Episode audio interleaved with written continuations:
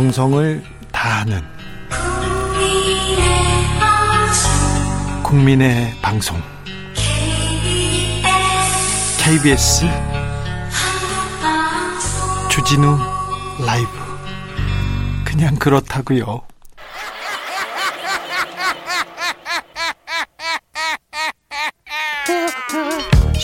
발로 뛰는 기자, 탐구하는 기자, 세상의 질문을 마구 던지는 기자.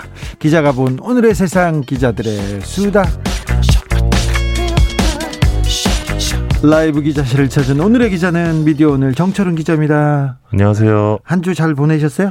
예, 요즘 이번 주부터 카페에 앉을 수 있어서 네. 카페에 앉아서 일을 하고 있는데요. 너무 그래, 좋습니다. 그렇죠. 네. 카페에 갈 수 있다는 게 얼마나 좋은 좋은 일인가. 이거 이건 그냥 일상인데 일상이 얼마나 소중한가 그런 생각도 합니다. 예, 그리고 카페에서는 반드시 마스크를 써야 됩니다. 왜 그 얘기를 저한테 하세요? 아, 이거 한 순간에 예, 기사가 나올 수 있기 아, 때문에. 네. 저는 잘 쓰고 저는 카페 안 가요. 저는 커피를 못 먹어요. 네, 네. 아 커피 마실 맛을 모릅니다. 제외하고 턱스크 절대 안 됩니다. 아니 그런데 네. 마실 때 마실 때 사진이 찍히 마시려고 할 때 내리고 찍히고 아네 그러니까 알겠습니다. 최대한 빨리 최대한 빨리 마시고 네. 마스크를 올려야죠. 그안 네. 그러면 마스크에 구멍을 아, 내야 그럼요. 되나요? 네. 안 되나요? 네, 알겠습니다. 마스크 조심하겠습니다. 자, 오늘은 어떤 얘기로 가볼까요? 네, 월요일 날 이재용 삼성전자 부회장이 다시 가셨는데요. 네. 어, 이후에 또 언론 보도가 상당히 예, 좀- 예상대로입니다. 네, 네. 대단했습니다. 어, 네, 일단 그 언론 보도 좀 어땠는지 몇 가지 가져와 봤는데요. 예. 구속 다음 날 뭐 여지없이 이제 삼성의 경영 위기를 우려하는 예, 기사들이 나왔는데 그렇죠.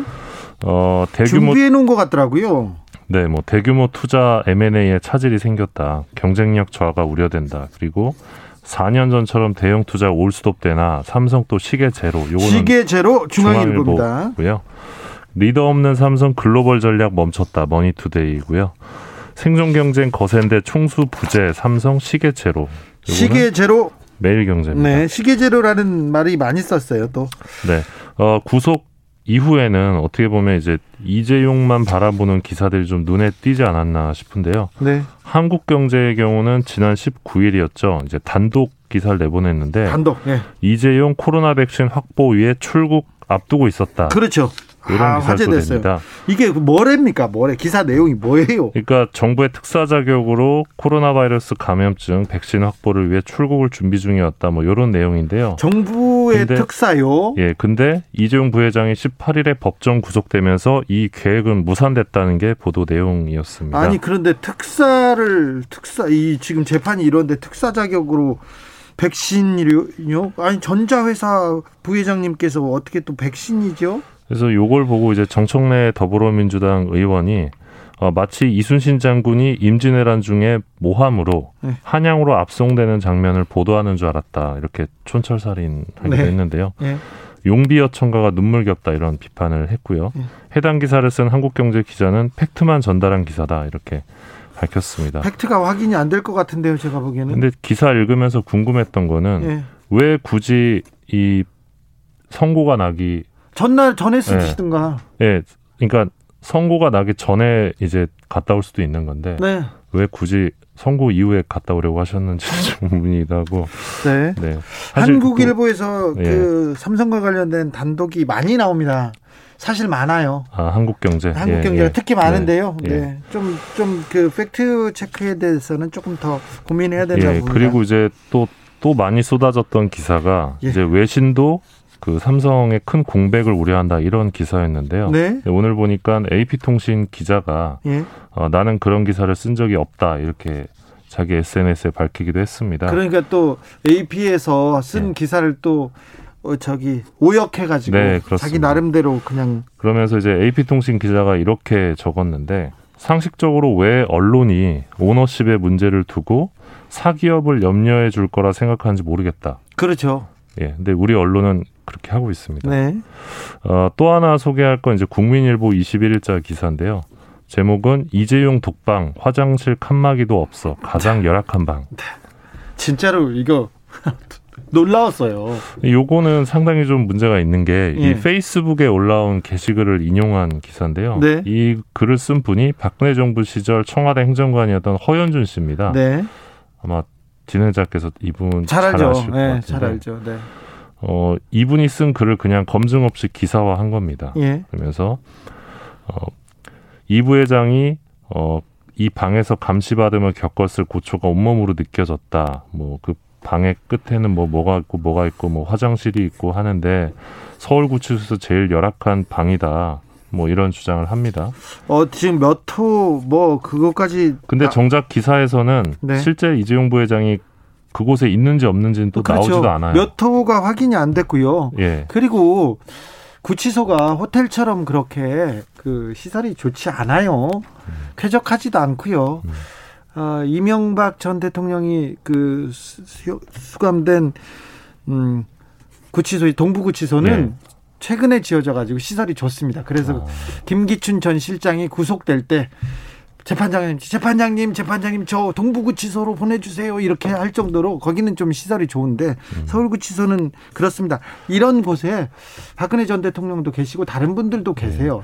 다른 분들이 계실 때 이렇게 교도소 열악하다 이런 기사가 나오면 그럴 수 있는데 음, 하필이면 그러게 말입니다. 부회장님 가셨다고 이렇게 또 어? 네. 침소까지 이렇게 예. 챙겨주셔야 되는 그래서 어떤 연민을 유발하려는 보도 아니었나 싶은데 아마 네. 조만간에 이제 뭐 4년 전 기사인데요. 네. 이 탕수육을 시켜준다는 말에 이재용 부회장이 이 짜장면을 먹겠다고 예. 했던 게 또 미담 기사처럼 퍼지지 않았습니까? 그리고 교도소에 미담 기사 나옵니다. 그래서 네. 이재용 부회장 뭐 교도소에서 소탈하게 예, 다른 사람들 예, 뭐, 베풀면서 뭐 그런 거 나오겠죠. 예, 그런 기사가 조만간 또 등장하지 않을까 싶습니다. 그리고 28조 원 시총 28조 원 하루 만에 날아갔다 이런 기사는 30군데가 넘는 언론사에서 썼어요.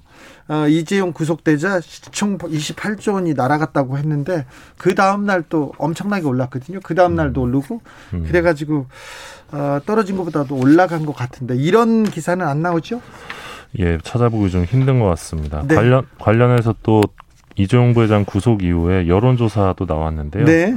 어, 이재용 2년 6개월 실형은 지나쳐 46%, 가볍다 24.9%. 그러니까 대부분 이제 다들 이렇게 제목을 뽑았는데요. 이게 무슨 조사였냐면 리얼미터가 오마이뉴스 의뢰로 지난 19일에 어, 성인 남녀 500명 대상으로 이 부회장의 판결을 묻는 조사를 했습니다. 네. 그 결과 응답자의 46%가 과하다고 응답했고 형량이 가볍다는 답변은 24.9%, 적당하다는 27. 21.7%, 잘 모르겠다는 7.5%였거든요. 네.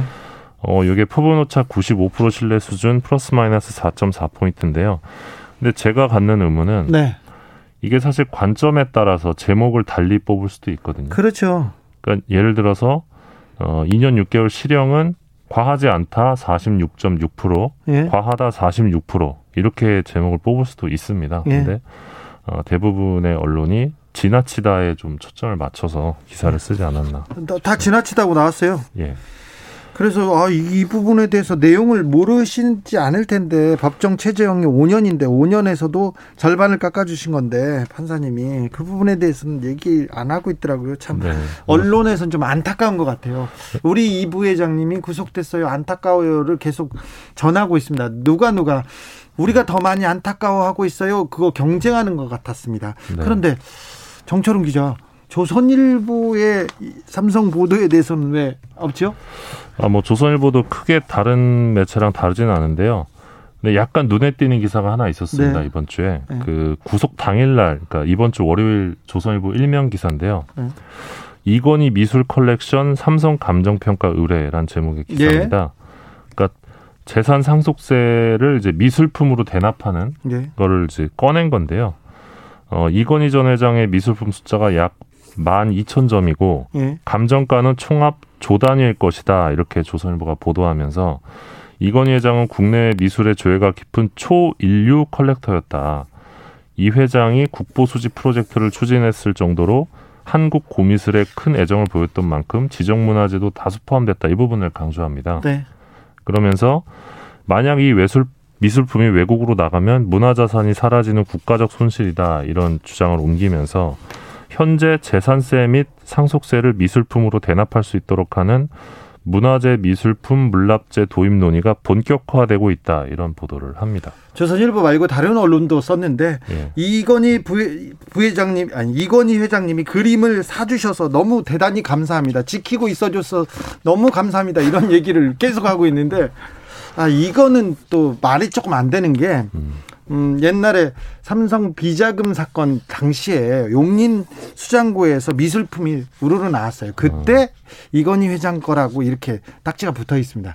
홍라이 리움 관장 그러니까 네. 이건희 회장의 어, 그 부인이죠. 그분도 많이 가지고 있고 이재용 부회장도 많이 가지고 있어요. 그런데 이건희 회장 걸로 이렇게 돼 있는 부분에 대해서 뒤 정리를 하려고 합니다. 상속을. 아. 그런데 하나만 더 들을게요. 아, 얘기할게요. 삼성 얘기해서 제가 말이 길어집니다. 이병철의 형제 중에 이병각 씨라고 있습니다. 그분과 관련된 책 나비야 청산 가자더니 아마 제목이 정확한지는 모르겠습니다. 제 기억에 그 비슷할 거예요. 그런데 거기 보면 그분이 미술품을 사 모은 그리고 사 모으고 독을 하는 분들하고 관계에 대해서도 이렇게 이렇게 나오는데 어, 삼성의 미술품은 꼭 그렇게만 볼 수는 없습니다. 오늘은 이 정도로 하고요. 나중에 기회가 있으면 제가 삼성의 미술품을 어떻게 모아졌고 어떤 식으로 어, 이게 부의 부의 이그 이 미, 미술품을 산 이유가 재산 증식이거든요. 음. 상속을 위해서도 만들었고요. 근데 그 음. 부분에 대해서는 나중에 설명하도록 하겠습니다. 네, 아무튼 그 이번 건에서도 여전히 이 삼성 이재용 일가를 대변하는 그런 예. 지면들을 확인할 수 있었고요. 네. 다음 거는 이번 주에 또 이슈 있었던 게 어, 기자회견이었죠. 신년 기자회견. 네. 근데 이제 인터넷상에서 이른바 문재인 프로프터 사진, 프롬프터 사진이 좀 논란이 됐습니다. 그렇죠. 문재인 그 대통령 말 이렇게 증문즉답으로 잘하는데 네. 그거 다 프롬프터에서 써줬잖아 이렇게 얘기하는 사람들 많았고요. 그런 사진도 돌아다녔어요. 예, 근데 이게 조작된 가짜 사진으로 드러났는데요. 네. 어, 최근 온라인에서 문 대통령이 신년 기자회견에서 이 프롬프터라는 게 이 화면에 원고 같은 걸 띄우는 기기인데요. 프롬프터에 적힌 대로 답변했다는 이런 주장이 나오면서 관련 사진이 확산이 된 겁니다. 근데 프롬프터를 제가 그 화면에 잡혔어요. 그랬더니 네. 보니까 질문하는 기자 이름하고 네. 질문 요지 정도 적어 놓는 것 같은데요? 예, 맞습니다. 근데 합성된 사진에는 네. 대통령님 말문 막히시면 원론적인 답변부터 하시면서 시간을 끌어보십시오. 이렇게 적힌 네. 네, 그런 사진이었습니다. 이걸 또 보도한 매체도 있었어요. 예, 한 지역 매체가 이 사진을 발행했다 삭제한 일도 있었는데요. 네. 하지만 실제로는 아까 말씀하신 대로 어, 그런 질문 요지가 적혀 있던 건데 이 허위 문구를 합성한 거죠. 예.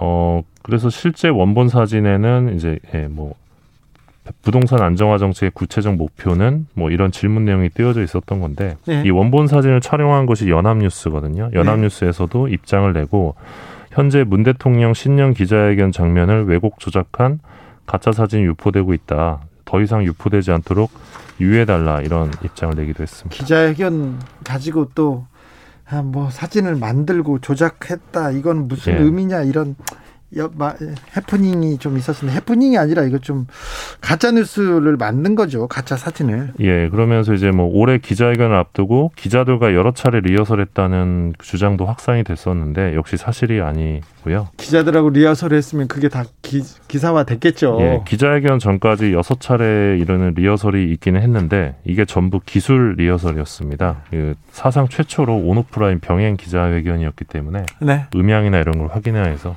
그랬고요. 자, 밉다고 네. 막 그렇게 거짓말하고 그렇게 만드는 사람들 그러면 안 됩니다.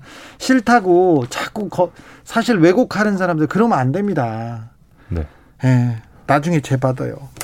지금 받았으면 좋겠으나. 자, 다음 이야기로 가볼까요? 예, MBN이 이 6개월 24시간 영업정지 처분을 받았죠 작년에 받았습니다. 예, 근데 받아들일 수 없다면서 방송통신위원회를 상대로 지난 14일에 행정소송을 제기했습니다. 정철훈 기자가 예상한 대로 소송을 했네요. 예, 이와 함께 이제 행정처분 효력정지 가처분 신청도 제기했는데요. 네. 앞서 작년 10월 30일에 어, MBN이 종편 출범 당시 투자자본금 556억을 편법 충당하고 순양한 회계 조작을 은폐한 그 부분에 대해 어, 6개월 방송 전부 영업 정지 행정 처분을 의결했습니다. 예. 역대 최고 수이고요. 다만 영업 정지 시점을 6개월 유예해서 예정대로면 5월 1일부터 영업 정지가 들어갑니다. 그래서 그 전에 네, 소송을 냈고요. 이 과정에서 MBN 기자, PD, 방송기술 그리고 외주 제작사 직원들까지 천여 명의 관계자들이 어, 탄원서를 제출한 것으로 네, 알려졌습니다. 준비를 많이 했군요. 예, 근데 제가 전해 듣기로는 이 회사 쪽에서 이 탄원서를 좀 내라 이렇게 좀 요구했던 그렇겠죠. 것으로 예, 네. 전해졌고요. MBN 측의 입장이 좀 예, 보시면요. 외주업체 입장에서 당장 5월 1일부터 행정처분이 실행되면 손실이 크다. 어, 외주업체가 많이 불안해했다면서 행정소송의 배경을 외주업체 쪽으로 돌렸고요. 네. 또 우리 방송에 출연하고 있는 출연진들까지 탄원서를 내줬다 이런 입장을 내기도 했습니다. 꼼꼼하네요. 그런데요. MBN이 MBN하고 TV조선하고 이렇게 또 소송전을 벌이는 것 아, 같은데 예. 이건 뭐예요? 예, 이런 와중에 TV조선이 또 MBN을 고소했습니다. TV조선이요? 예.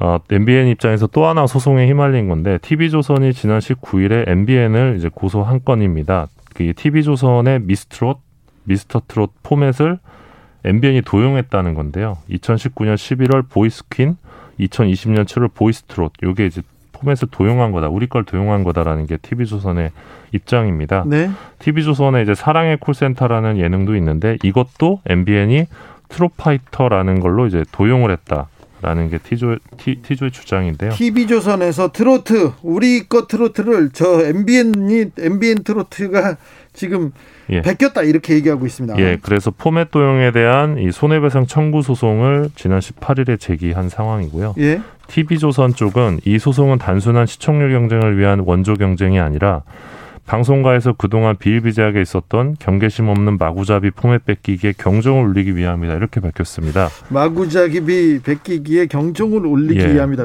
MBN에서는 뭐라고 합니까? 예, MBN도 바로 입장을 냈는데요. 일단은 보이스트롯, 트롯파이터 등은 TV조선의 트로트 관련 프로, 프로그램과 전혀 무관하다. 이렇게 입장을 밝혔고요. 그리고 MBN은 과거 이 본사 프로그램과 유사한 TV조선 프로그램으로 인해 먼저 피해를 봤다. 이런 주장도 했습니다. 무슨 말이죠? 그러니까 MBN이 어, 나는 자연인이다라는 프로그램이 좀 유명하거든요. 이 예, 프로그램이 그렇죠. 성공하니까 TV조선이 2017년에 유사 포맷 프로그램인 자연에 산다를 제작해서 25회나 방송을 해 피해를 입었다는 겁니다. 네. 그러니까 즉 너네 너네가 먼저 우리 걸 베꼈다. 네. 예, 그게 MBN의 주장 인데요. 네. 자, MBN과 TV조선의 베끼기 베끼기 경쟁. 네, 이런 소송전도 좀 예, 사실 사실 이례적이긴 합니다. 포맷 때문에 이렇게 소송전에 나서는 건 되게 이례적인데. 서로 서로 좀 베끼기도 하잖아요. 좀 차용도 하고요. 예, 뭐. 근데 뭐 이걸 바뀌었다 안 바뀌었다 이게 판결에서 이렇게 판가름을 받은 그런 그런 예가 있나요? 제가 알기로는 이제 없는 것 같은데요. 근데 이게 사실 법적으로 꼭 해결해야 되는 문제인가라는 의문은 있습니다. 사실 방송사 간에 뭐 합의나 이런 걸로도 해결할 수 있는데 그리고요, 네, 네. 어떻게 되는지 좀 지켜보겠습니다. 내용을 모르고 저는 프로그램을 못 봐서 한마디 하고 싶은데 할 수가 없네요. 네. 자, 다음 어떤 이야기 만나볼까요? 아, 한국 언론재능재단이 실시한 신문산업 실태조사 결과가 최근에 나왔는데요. 네. 어, 보면 신문 기자는 2만 4,384명으로 전년 대비 7% 감소했습니다. 잠깐만요. 신문 기자가 2만 4천 명이 넘는다고요? 네, 그렇습니다. 그런데 이것도 7% 감소한 거라고요? 네, 맞습니다. 신문 기자가 그렇게 많아요? 네, 그렇게 많더라고요. 예? 네, 많은데 네. 그만큼 이제 매체 수가 많아서 또 그런 측면도 있습니다. 매체를 조금 살펴볼까요? 종이 신문 사업자는 1,450곳이고요. 네. 인터넷 신문 사업자는 2,796곳입니다. 아, 네. 아, 네, 좀 많죠. 네, 예. 많습니다. 신문사 한, 한 곳당 평균 종사자 수의 경우 종합일간지는 427명인데 네. 인터넷 신문은 6명으로 아, 나타났습니다. 평균 6명이고요. 네, 굉장히 좀 열악한 환경이라고 할 수 있고요. 10명 이하의 신문사, 미니 신문사나 언론사가 많죠. 네, 10인 미만 신문사가 전체 신문 사업자의 86.6%로 대다수로 나타났습니다. 네. 어, 이런 가운데 조선일보의 2019년 총 매출이 2,991억 원으로 이 감소세를 보였는데 많네요, 많아. 예, 이 신문 매출액이 3천억 밑으로 내려간 게 2000년대 들어 처음이라고 합니다. 어, 그래요. 예, 그리고 매출 2위인 동아일보와의 격차가 점점 좁혀지고 있다는 지적도 동아일보의 매출액이 늘어나고 있다고요? 아니요, 격차가 좁혀지고 있다. 조선일보의 조선일보의 격차, 하락세 때문에. 하락세 때문에. 네, 그런 측면이 있는데 네. 근데 TV조선이 워낙 요즘 예능이 잘 나가서 네. 네, 그런 게 있고요. 매출액 구성 현황을 보면 광고 수입이 70.1%, 종이신문 판매 수입, 구독료는 15%에 불과했습니다. 15%밖에 안 돼요 구독료가. 네. 아, 네.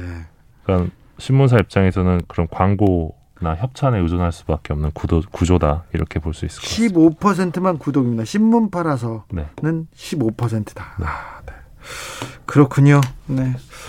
아, 많은 거를 저 저는 또 기자니까 많은 게 보이는데 네. 재밌는 조사 결과였습니다. 오늘도 감사했습니다. 기자들의 수다 지금까지 미디어 오늘의 정철은 기자였습니다. 고맙습니다. 정치 피로, 사건 사고로 인한 피로, 고달픈 일상에서 오는 피로. 오늘 시사하셨습니까? 경험해 보세요.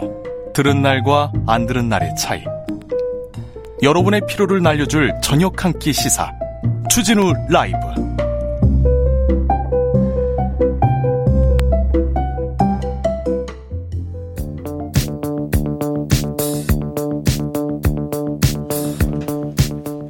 대한민국 시사에 새로운 100년을 준비한다. 21세기 국회 싱크탱크 정치연구소 영앤영 21대 국회에 보내는 비대면 뜨겁게 뜨겁게 오늘의 정치권 분석해 보겠습니다. 정치는 데이터다. 정치는 과학이다. 박시영 윈즈코리아 컨설팅 대표 어서 오세요. 네, 반갑습니다. 박진입니다. 아 저기 마스크 뒤에 뒤에 지금 박시영 대표가 네, 좀 계속 세련돼지고 있어요. 굉장히 아, 신경을 그래요? 많이 쓰고 있어요. 점점? 네 올해 들어서 아, 일신 아, 우일신 머리는 네. 아까 사사건건 KBS 프로그램 나갔다가 아, KBS 분장실. 분장해준 돈 발랐구나. 예. 아무튼 뭐 머리가 네. 그렇습니다. 그 전에도 그 전에는 분장 받고 와도 몰랐었거든요. 아, 그전에는 세수를 하고 왔는데 네. 언제 씻어 이렇게 물어보죠. 예, 근데 이제 마스크를 하니까 안 지우고. 예, 아, 안 지우고. 아무튼 좋습니다. 자 정치는 촉이다. 정치는 감이다. 최영일 시사평론가 어서 오세요. 안녕하십니까? 네 한 주 어떠 어떠셨어요? 바쁘셨죠? 예, 어떻게 갔는지 모르겠네요, 한 주가. 아니 뉴스가 많았던 게 보세요. 다그 불과 지난 월요일이에요. 네. 대통령 신년 기자회견. 네. 그렇군요. 이재용 삼성 부회장 판결, 판결. 네. 법정 구속. 네. 그리고 이게 형량이 너무 뭐 작은 거 아니냐 네. 문제 제기. 그 다음에 훅 바이든 대통령 취임식. 취임식. 예, 처음 보는 미국의 이 피폐한 네. 정말 초라한 취임식 때문에 뭔가 먹먹한 느낌이 들던 트럼프 나가고 또 공수처장 임명하고 트럼프가 이 핵가방 들고 가서 깜짝 놀랐어요. 네. 그리고 공수처장 임명, 임명. 현판식, 네. 출범 네. 이제 이거 진단해야 되고. 저는 어제 바쁘죠. 이제 약속이 있어 저녁에 어. 어, 다른 분을 만났는데 모처럼 식사를 했는데 아 사람이 좀 늘었다는 느낌이 들었어요. 그러니까 확진자가 확실히 조금 줄어든다 아, 보니까 손님들이 어, 식당에 맞아요. 차도 늘었어요. 어, 좀 늘었던 느낌이 나요. 좀좀 걱정이 되기도 코로나도 줄고 날씨도 영상권이 됐고. 한다. 네. 장사하신 분들 장사할 수 있도록 네. 해야죠. 잘 우리가 더더 좋겠습니다. 더 조금 조심해야 됩니다. 먹고 살아야죠. 더 힘들다고 하는데. 자, 정치권으로 가 볼까요? 자. 대선 경쟁에 대해서 대선 경쟁에 대해서 지금 윤석열 총장의 지지율이 내려가고 음. 네. 이낙연 민주당 대표의 지지율도 내려가고 네. 이재명 지사의 지지율이 상승세다 이렇게 봐도 됩니까 이번 음. 주에? 예, 그 전국 집주조사 결과도 그렇고 네. 전체적 흐름은 좀 그런 것 같아요. 왜냐하면 윤석열 총장도 사실 추미애 장관하고 이렇게 음. 어, 대립구도 이렇게 있었을 대립구도가 때. 있었을 때는 더- 막 올라갔죠. 어, 워낙 전국 이슈의 중심이고 네. 음. 어 그러다 보니까 이제 보수층들이 더 결집했죠. 어, 결집했고 그런 게 나타났는데 추 장관이 이제 얼마 안 남지 않았습니까 네. 임기가 이러다 보니까 어 존재감이 좀 과거보다는 덜하다 이렇게 느껴지고 뚜렷해요. 네, 그 다음에 이낙연 대표는 사면 이후에 어 조금 반전의 모멘텀이 확실하게 만들어지지는 않는 것 같고 이 음. 공유제를 꺼내기는 했습니다만 그거보다는 오히려 지금 영업 손실 보상제 이게 네. 더 어, 사람들의 눈에 들어옵니다. 음. 그러다 보니까 정세균 총리가 요즘에 네. 주목도가 높아졌어요. 맞아요. 그래서 기재부 질타고 이게 기재부의 나라냐? 그렇죠. 아 메시지 굉장히 셌습니다. 그리고 그 약간 순둥이 오나완 정세균이 강력한 발언을 할 때마다 네. 그리고 K 방역의 사령탑 아닙니까? 그렇죠. 그래서 존재가 보이고 있어요. 어, 정세균 총리는 원래 저는 이 유력 대권 주장의 하나로 보고 있어요. 네. 그런데 이제 워낙 올해 이 이낙연 대표 독주 체제에서 양강구도였다가 이제 양강구도가 역전되는 현상이 나타나는 과도기로 보고 그러면 이제 저는 안 그래도 시간이 흘러가면 지금 총리직에 있는데 대선 얘기 못 하죠. 그런데 그런데 어느 시점엔가 만약 내려오고 대선 시기상 타이밍이 맞으면 반드시 뛸 것이다. 라는 생각을 했었는데 지금 문제는 뭐냐면 이낙연 총리와 겹치는 영역이 많아요. 있죠, 많이 있죠. 분- 그래서 이낙연 대표 지지율이 높을 때는 정세균 어찌 보면 이제 뭐랄까요 일종의 상호 대타 시스템 서로 보완할 수 있는 한 명이 만약에 무슨 일이 생기면 다른 사람이 나가면 서로 보완할 수 있어서 그래서 국회의장을 지냈음에도 불구하고 이낙연 총리가 전 총리가 대표를 맡아야 되는 이 저 총선에 나가야 되는 상황에서 이 역할 교- 교대를 한 거잖아요. 종로 지역구. 네, 그러니까 이게 대권. 대권 주자로서도 역할 교대를 할 수 있다. 네. 이렇게 보여집니다. 아니, 대- 그 그런 역할 교대가 어디 있습니까? 이, 그 스스로 물러나는 경우는 없고 음. 지지층이 좀 겹칠 수 있다는 거죠. 만약에 예. 만약에 이렇게 바뀔 수도 있을까요? 이낙연 정세균. 그거는 뭐 사실 모르는데 알 수 없는 거죠. 그 특히 영업 손실 보상제가 그 피해 입은 자영업자들 소상공인들 이런 분들을 두텁게 지원해 주자는 정책인데 이게 2월 달에 임시국회에서 처리를 할 가능성도 있습니다. 네. 속도를 아, 그래요? 네. 속도를 붙이고 있거든요. 지금 민주당 만약에- 쪽은 속도를 내고 있죠. 만약에 그게 처리가 된다면 정세균 총리는 자영업자들이나 소상공인 쪽에서 인기가 많이 올라갈 겁니다. 그렇게 된다면 어, 5% 이상은 어, 대권 지지율이 나올 가능성이 높다. 왜냐하면 저희가 이번에 아시아 경제에서 의뢰하고 저희 음. 여론조사를 민주코리아에서 했죠? 자체적으로. 여, 여론조사를 해봤더니 이낙연 이재명 두 분을 제외하고 두 분이 워낙 앞서가니까 음. 두 분을 제외하고 나머지 후보들 중에서 누가 마음에 드는지 누가 부상할 것 같은지 부상할 것 같은지 여론조사를 해봤더니 했더니요.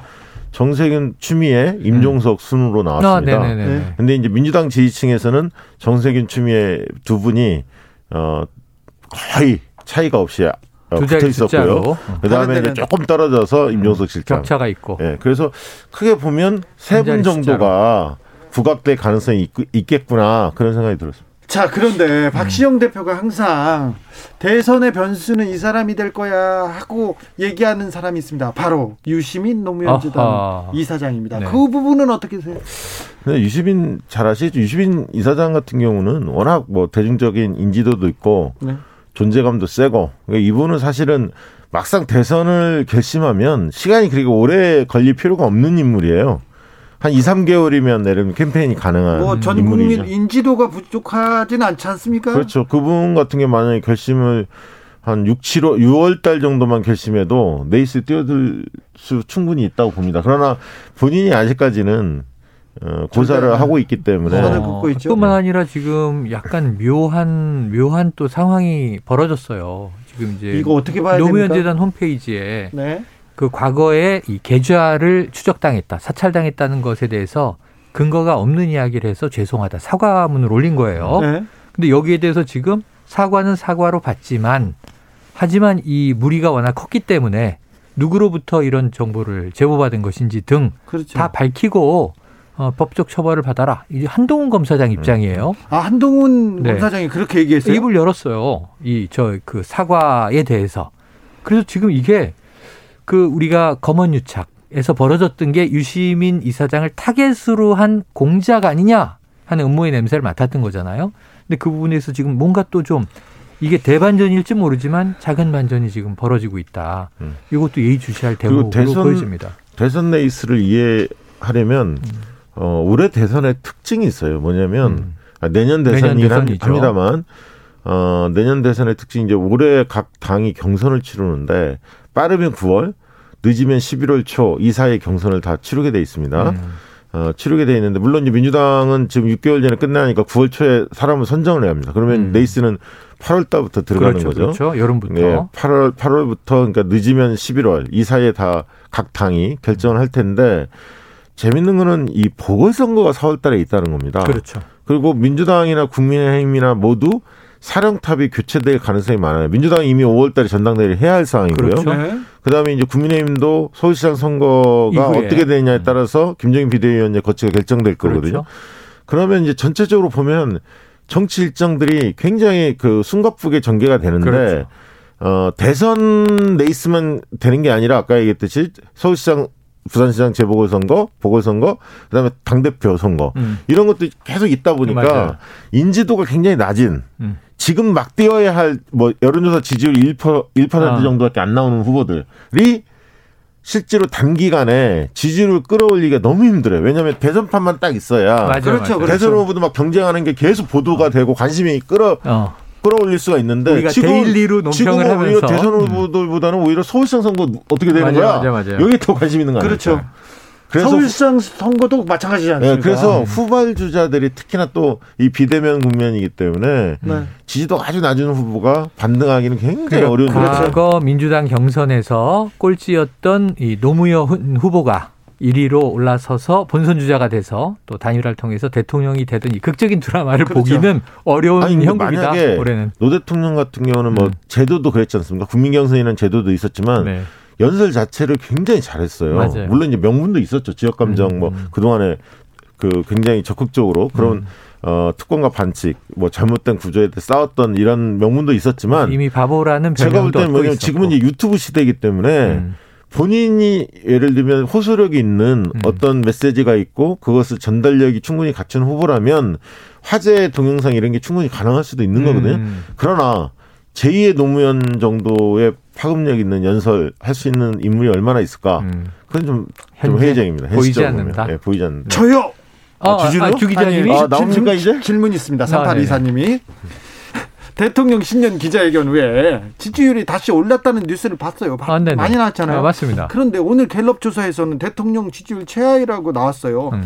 어떤 차이가 있어요? 왜 그런가요? 조사 대표님? 전문가. 오늘 그, 그러니까 엊그제 지금 전국 지표조사 니얼미터는 공이 음. 어, 지지율이 꽤 많이 올랐죠. 물론 전국 네. 지표조사는 어, 지지율이 크- 큰 변화는 없었습니다. 네, 네. 그러나 어, 니얼미터가 특히 이제 많이 5% 아. 이상 많이 뛰었는데 어, 대체적 흐름은 그냥 민심 어, 접해 보면 확실히 조금 평가 좋아지기 네. 시작한 건 맞아요. 음. 신년 지- 기자회견이 있었고 제3차 재난지원금 내려갔죠. 음. 그리고 확진자 줄어들고 있죠. 그리고 아까 영업손실보상제라든가 이익공유제나 뭔가 민생을 적극적으로 여권이 좀 챙긴다는 이미지가 있고 반면 야권은 단일화 논의에 좀 음. 트랙에 갇혀 있다는 느낌이 들고요. 기싸움 중이고. 예, 그런 전반적으로 보면 좀 저점을 지나고 상승 국면이겠다라고 봤는데 갤럽 조사는 여러분이 아셔야 할 게 갤럽 조사는 조사를 어떻게 하냐면 이점적 도랍니다. 잘하느냐 못하느냐. 그렇죠. 그렇기 때문에 흐름이 확 반전이 안 되면 음.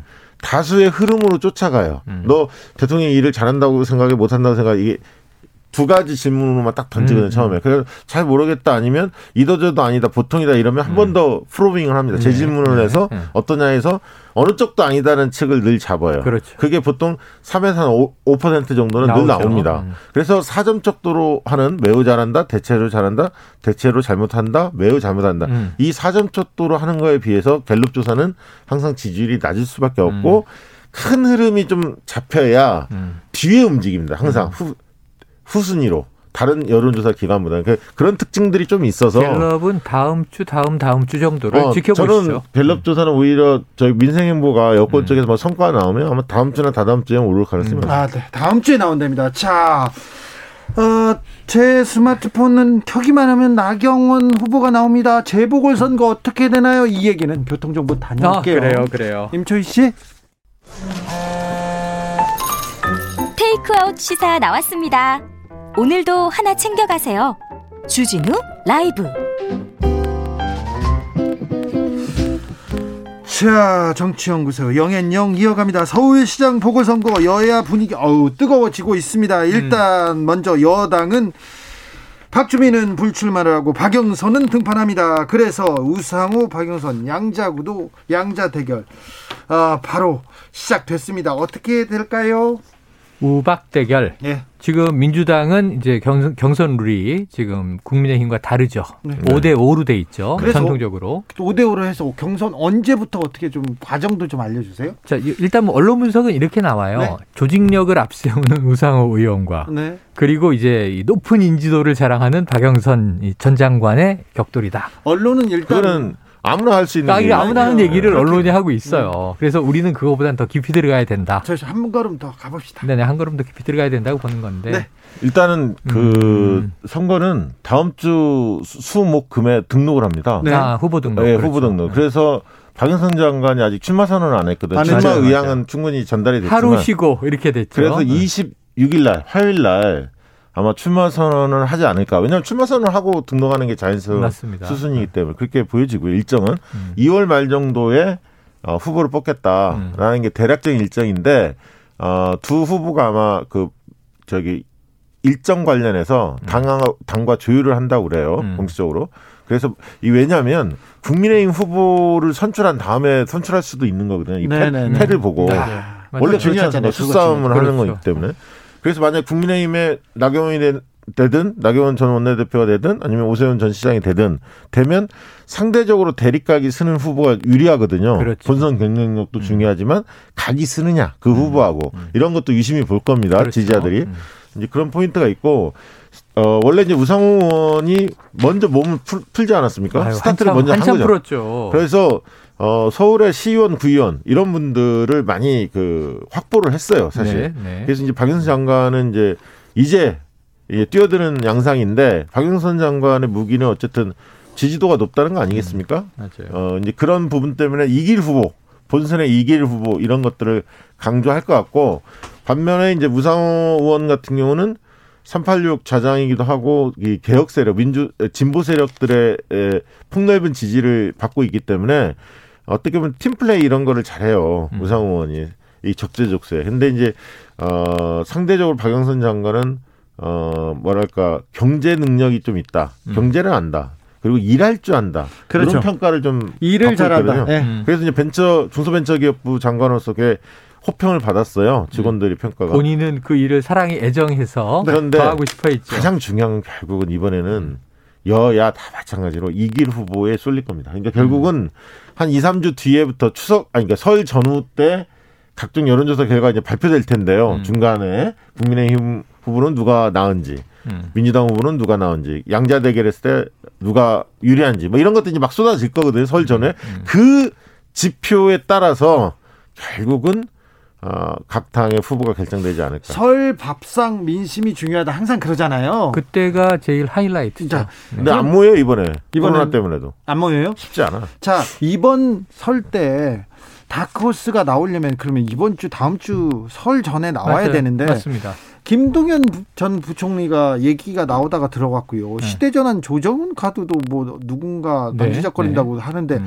다른 다크호스나 다른 후보가 나올 없습니다. 없습니까? 예. 없고 지금 다 결정은 된 없대요? 거예요. 대략 이제 단기에 물론 그렇게 뜰 수 있는 사- 환- 환경이 그런데 아닙니다. 지금 그런 상황이 아니랍니다. 소수 정당도 생각을 해줘야 되니까 열린민주당은 자체적으로 경선하잖아요. 네. 저는 근데 열린민주당 2월 8일 날인가 그렇죠. 결정됐죠. 정봉주, 김진애 두 분. 네, 정봉주, 김진애 전 저- 의원과 현 의원. 근데 경선 과정에서 마음 상하고 속상하고 그런 거 많잖아요. 상처 있고. 아이 보통 제가 그렇죠. 오늘 전화 받았는데 음. 어, 그 토론회 패널로 나와 달라고 그래서 진행 아니고 아, 예, 여러 한 네 다섯 명 정도 그 아 패널을 질문을 하죠. 질문을, 어, 질문을 대신 대신하네. 네네네. 그래서 흔쾌히 네. 승낙했습니다. 진행을 달라 그래요. 아이, 그런데- 그럴까요? 그래요? 여기 앉으세요, 그럼. 자, 아. 네. 그 열린민주당과 음. 민주당 간에 음. 또 이게 단일화가 됩니까? 아니면 그냥 각 그냥 그냥 단일화를 당연히 하겠죠. 왜냐하면 김진애 의원께서는 단일화하겠다고 이미 밝힌 바가 우상호 있고. 의원과 합의를 했고 예, 정봉주 합의했고. 전 의원 같은 경우는 아예 통합을 하겠다고 그러니까 하고요. 아예 아. 통합을 얘기했기 때문에 단일화는 기본이라고 보는 거고요. 통합이야 좀더 음. 더 어려운 변수는 그렇죠. 변수니까 어쨌든 민주당도 어 안철수 국민의힘 단일화 국면이 있기 때문에 민주당도 열린민주당은 반드시 단일화하지 않으면 음. 어렵거든요. 네. 본- 본선에 대해서 아마 되지 않을까 싶은데요. 거기 국- 또 정의당도 있죠. 네. 독자 후보 내고 그 완주하겠다 그랬어요. 국민의힘은 보궐선거 공천시청을 마감했습니다. 총 후보가 14명입니다. 네. 14명 많이도 왔습니다. 부산시장 후보는 9명이고요. 자, 오늘 본선이 4명으로 추려집니다. 그렇지. 네 명으로 2월 말 네. 4명. 일단 4명씩 추려 놓고 이제 결선으로 가는 겁니까? 그렇죠. 이제 그렇죠. 그 전에 예비는 좀 더 넉넉히 뽑고 음. 본선은 4명으로 예, 정해져 있어요. 어, 자, 국민의힘에선 변수가 있을까요? 일단 기본적으로 나경원 오세훈 그러니까 이게 조- 그렇죠, 그렇죠. 그러니까 조금 죄송하지만 지금 뭐 범야권 단일화를 앞두고 그냥 안 오나 뭐 안 나오 부르는 건 좀 다르지만 언론마다 네. 결국 안철수 대표는 기본으로 마지막 단일화 대상이고 네. 국민의힘 내 본선 주자가 이 여성 주자 이 나경원 전 의원이 될 것이냐 오세훈 전 시장이 될 것이냐인데 지금 그동안 우리가 분석했지만 첫 스텝은 오세훈 전 시장이 좀 꼬였잖아요. 네. 그래서 지금 안 전 의원이 기세를 어느 정도 잡았잖아요. 네. 지금 되게 세게 몰아붙이고 있어요. 네. 그래서 지금 나오인데 좀 강공하고 있는 나경원 그리고 좀 어 약간 수세에서 재수습이 필요한 오세훈 이 양자구도라고 그게 봐야 결과가. 음. 오늘 뭐 TV조선 여론조사 결과 발표했는데 네네 보니까 맞아요. 거기에서도 확실히 어, 오세훈 후보보다는 나경원 앞서는 걸로 후보가 좀 앞서는 것으로. 맞습니다. 조선일보를 저는 열심히 보는데요. 음. 조선일보에서도 비중이 음. 나경원 후보에 대한 기사가 훨씬 많습니다.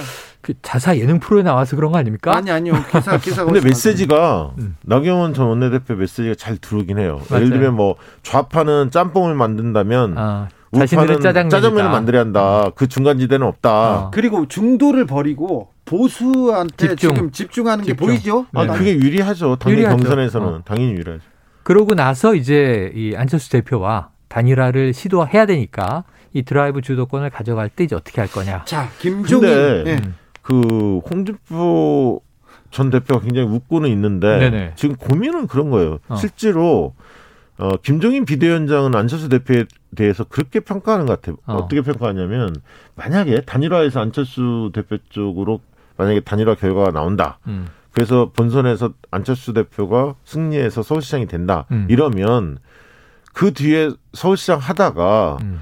어, 대선. 대선이 놓여져 있거든요. 그렇죠. 그러면 대선에 있어서 국민의힘 후보 중에는 지금 지지율이 높은 후보는 없지 네, 않습니까? 그렇죠. 그럼 서울시장이 안철수 대표가 만약에 된다면 컨벤션 효과가 있어서 지지율이 조금 더 더 오를 겁니다. 대선 그러겠죠. 지지율도. 네.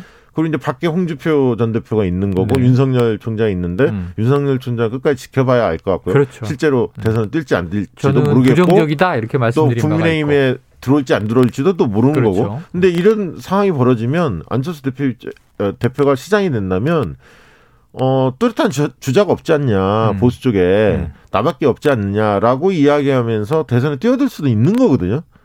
이 불가능하다 이렇게 단정할 수가 없어요. 안철수 대표의 음. 꿈은 서울시장이 아니라 대권이 그래서 그래서 어려운 거예요. 이게 진짜 다 이게 서울시장 문제만 걸려 있는 게 아니라 이게 대권과 다 맞물려서 돌아가고 있기 때문에 어 흔히 말하는 양보라든가 뭐 이런 것이 쉽지 않고요. 구조상 그 김종인 비대위원장도 그런 측면 만약에 그렇게 한다면 보수는 완전히 안철수 중심으로 재편될 수밖에 없고 국민의힘은 그렇게 생각합니다. 당 간판을 내릴 수밖에 없습니다. 그게 그런 부분들 때문에 보이지 않는 어, 신경전이 더 셀 수밖에 없다. 그래서 안철수 대표가 승복 서약이라도 하겠다 제안하자마자 근데 그런 그렇죠. 그거 그게 무슨 의미가 있습니까? 그동안에 대권 나온다 했다, 뭐 어. 서울시장 나온다, 막 이게 말을 수시로 다. 바뀌어왔기 때문에 음. 정치인들 말 믿을 수 없잖아요. 사실. 그래서 김종인 대- 비대위원장이 단칼에 잘랐어요. 중요하지 않아 그거 어. 의미 없어 이 얘기합니다. 그래도 저는 저는 그게 이 자신들끼리 정치 세력끼리의 약속으로는 이게 서명을 해도 의미가 없는 걸 다 뻔히 알잖아요.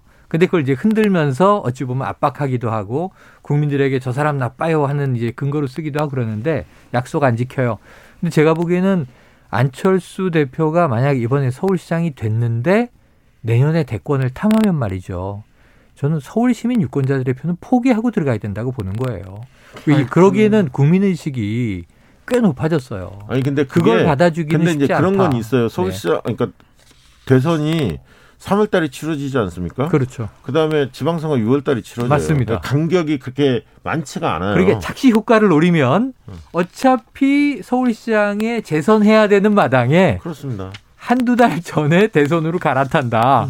그거는 야, 약간 착시 효과가 있긴 있겠다. 있어요. 그래서 타이밍이 이제 묘하네요. 그, 래서 고민스럽다는 거죠. 자 넘어가 볼까요? 나경원, 오세훈 두 네. 후보 간의 신경전도 아주 근데 이거 보세요. 저는 아까 그 저 점점 커집니다. 우리 그 박 대표는 칭찬을 하셨는데 짜장면 짬뽕론을 들으면서는 좀 화가 났어요.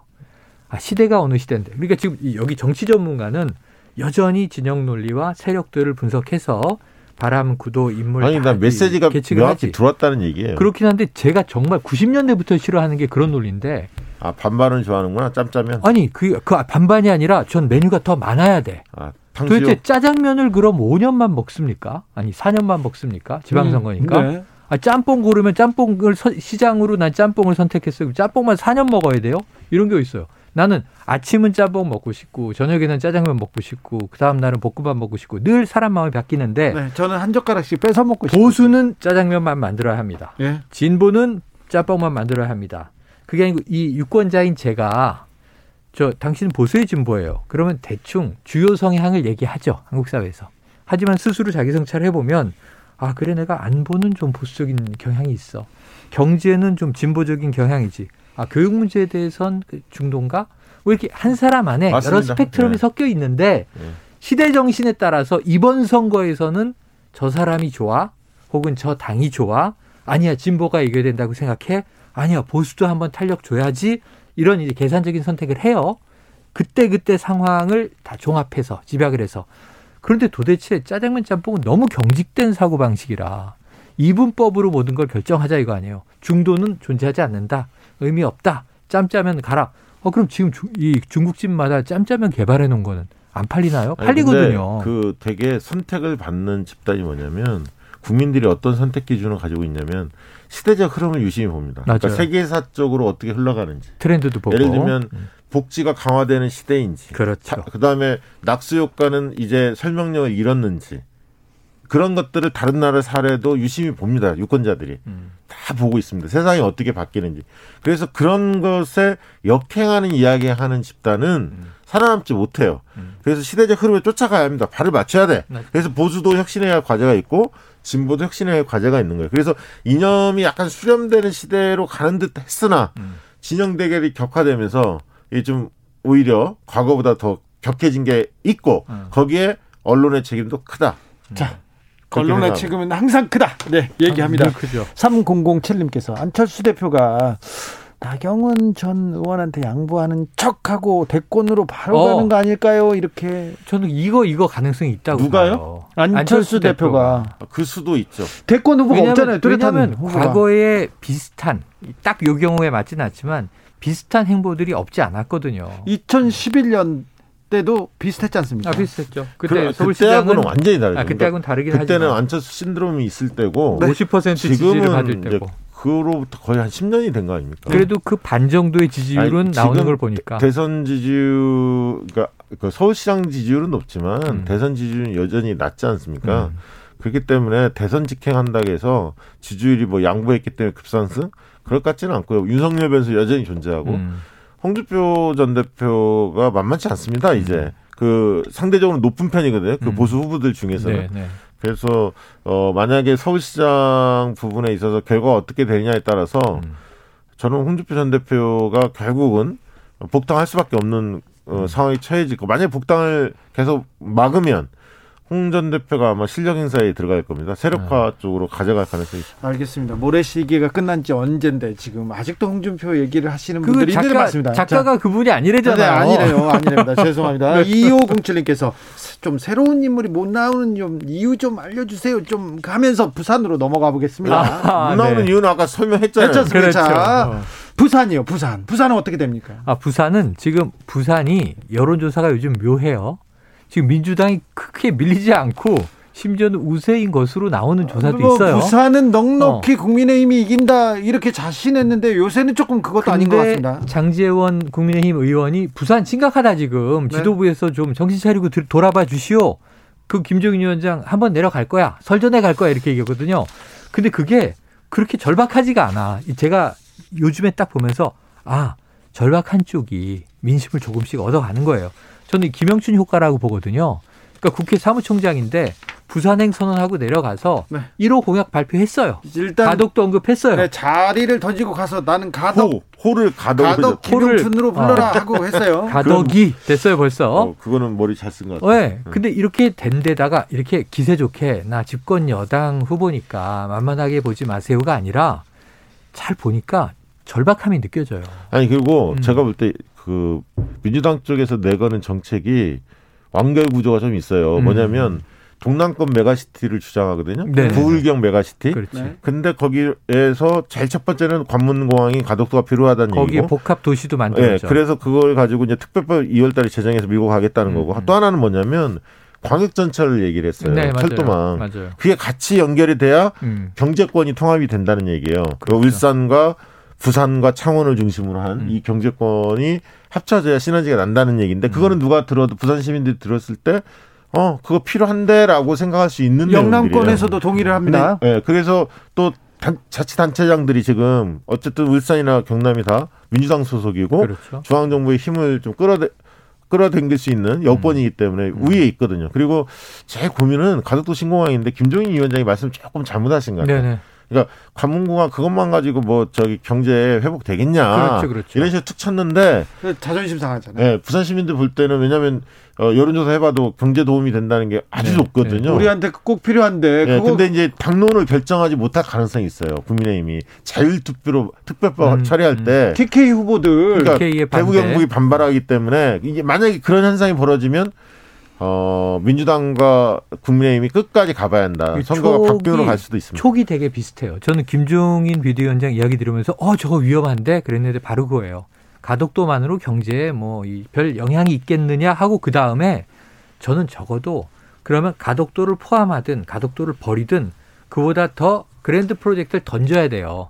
우리의 대안은 이건데 가덕도랑 비교해 봐라. 우리 게 훨씬 크고 실제적이지. 근데 없이 그러면은 뭐가 되나요? 가덕도 말고 음 그 이제부터 생각해 봐야지. 지금 선거 두 달 반 남았는데 부산 경제를 살릴 방법을 지금 생각해서 안 나오는 거면 그리고 과거에 나왔어야죠. 그래서 김종인 비대위원장이. 부산 내려가면은 이- 이번에 내려가면 아마 이 문제에 대해 집중적으로 질문을 받을 텐데 이게 오히려 이슈를 키우는 길이에요. 혼날 수도 수 있어요. 혹시 근데 3007님 그래도 부산은 재미없어요. 결과는 답정 야죠. 답은 정해져 있다. 야당이 이긴다. 이 얘기 이 생각이 좀 깔려 있나요? 근데 그게 반전이 되면 사실은 굉장히 충격적인 거죠. 그렇죠. 왜냐하면 지금 김종인 비대위원장이 4월 재보선 이후에 본인의 정치 생명을 국민의힘을 당권을 쥐고 더 연장해서 킹메이커까지 가려면 사실 그 저희가 있다고 우리가 다 보는 건데 그러면 이겨야 되는데 최소 디폴트가 뭐냐면 부산은 탈환하고 부산은 당연히 이기고 서울도 이겨야 만약 패하더라도 거의 분패하는 상황이어야 되는 거예요. 그런데 지금 부산이 흔들린다고 부산 지역 이 저 자당의 정치인들이 하소연을 하고 있는데 너무 툭툭 치는 이 분위기. 그리고 네거티브가 너무 세요. 어, 위험하다. 지금 국민의힘 내부에서 네. 음. 예, 그것도 있고 그 다음에 이제 저는 중요한 문수는 뭐냐면 음. 대통령에 대한 평가예요. 이게 지금 지금은 좀 부정평가 좀 더 높지 않습니까? 네. 근데 만약에 대통령 지지율이 45%를 넘어서서 50% 사이에 만약에 형성돼 있다 선거 시기에 뭐 백신도 이제 2월 달에 할 거고 뭐 네. 여러 가지 여건으로서 호재들이 꽤 있습니다. 코로나가 또 잡히고 예, 그다음 이제 부동산이 어떤지 부동산도 좀 부산이 마지막 아까 핵심이죠. 자영업자들 소상공인들을 위한 손실 보상제. 뭐 이런 등등이 만약에 성과 있게 나온다면 지지율은 조금 오를 가능성이 있습니다. 만약에 45에서 50 정도 형성한다면 음. 그거 왜냐하면 선거 때 꼭 지역 이슈만 가지고 판단하지 않거든요. 음, 음. 집권 세력에 대한 전반적인 평가라는 측면이 있기 때문에 그래서 이제 그 변수 또한 무시하지 못할 것이다 중앙 변수로서. 음. 그러니까. 지금 이 이렇게 돼 있어요. 부산에서는 이 여당인 김영춘 후보가 지금 도전자의 자세로 막 노크를 하고 있고 뭐 일단 불리한 걸 알고 시작- 시작한 거니까. 근데 야당은 도전자인데 챔피언 행세를 하고 있는 것 같은 게 내부의 이전 투구 모습으로 되는 데다가 지금 가장 유력하게 나오는 박형준 동아대 교수가 네. 지금 여당 때리고 막 컨텐츠 내고 그러지 않거든요. 네. 그걸 딱 보면 어 부자 몸 조심하네. 그게 보여요. 이게 굉장히 심각한 거예요. 네. 그런데다가 그 안에서 이제 그 다음에 이걸 뒤집어야 되는 이현주 전 의원은 지금 박형준만 공격을 한단 말이에요. 네. 그러면 죽도 밥도 안 되는 거예요, 네. 이거. 그 미친 데잖아요. 네. 지금 노래도. 네. 아, 그렇군요. 정치연구소 영앤영 최영일 박신영 두 분 오늘도 감사했습니다. 고맙습니다. 고맙습니다. 아 오만하면 바로 국민들한테 바로 네. 싫다 당합니다. 브라운 아이드 걸스의 아브라카다브라 들으면서 주진우 라이브 마무리하겠습니다. 저는 내일 오후 5시 5분에 제가 진행하는 주진우 라이브 스페셜로 돌아오겠습니다. 지금까지 주진우였습니다.